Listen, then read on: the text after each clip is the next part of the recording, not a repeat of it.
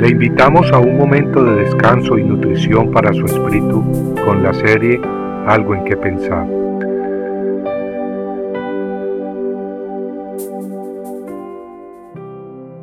Planes de bienestar.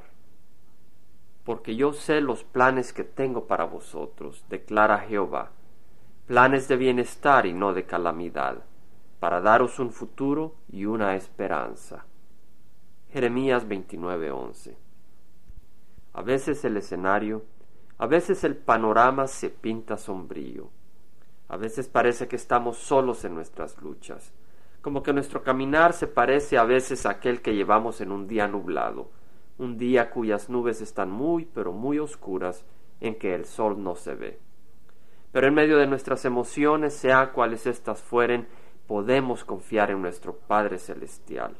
La parábola del Hijo pródigo en el Nuevo Testamento nos recuerda de aquel padre que corrió a abrazar a su hijo, quien regresaba arrepentido después de haberse gastado su fortuna en el pecado. El Nuevo Testamento nos habla también del buen pastor, que teniendo sus noventa y nueve ovejas, sale en búsqueda de la oveja perdida. El buen pastor no se conforma con sus noventa y nueve ovejas, si una de ellas que le pertenece está perdida. Él sale en busca de ella, y no descansa hasta que la encuentra. La parábola del Hijo Pródigo nos habla de ese gran Padre Celestial que tenemos, ese Padre Celestial que sale corriendo no de nuestros problemas, no para abandonarnos cuando estamos necesitados, sino más bien para abrazarnos y recibirnos en su hogar cuando venimos a Él arrepentidos.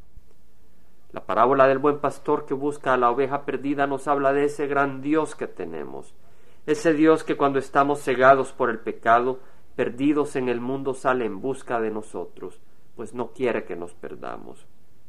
Sí, el buen pastor tendrá sus noventa y nueve ovejas, pero no descansa hasta que encuentra a su oveja perdida y la regresa a su rebaño bajo la protección de sus brazos. Y tal como leímos en Jeremías, ese gran Dios tiene planes de bendición y prosperidad para nuestras vidas. Esas palabras hermosas dicen, yo sé los planes que tengo para vosotros, declara Jehová, planes de bienestar y no de calamidad, para daros un futuro y una esperanza.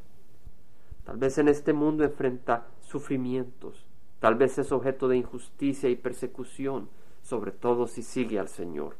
Pero pronto el Señor viene y podremos reinar con Él en un mundo de justicia, luz, paz, verdad y amor.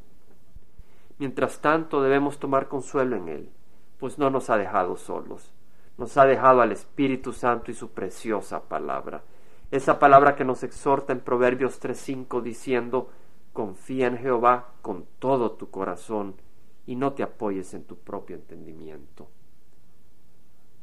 Compartiendo algo en que pensar, estuvo con ustedes Jaime Simán. Si usted desea bajar esta meditación, lo puede hacer visitando la página web del Verbo para Latinoamérica en www.elvela.com. Y el Vela se deletrea E L B de verdad E L A, donde también encontrará otros materiales de edificación para su vida. Puede también escribirnos a El Vela Pio Voz 1002 Orange, California 92856, Estados Unidos. Dios le bendiga.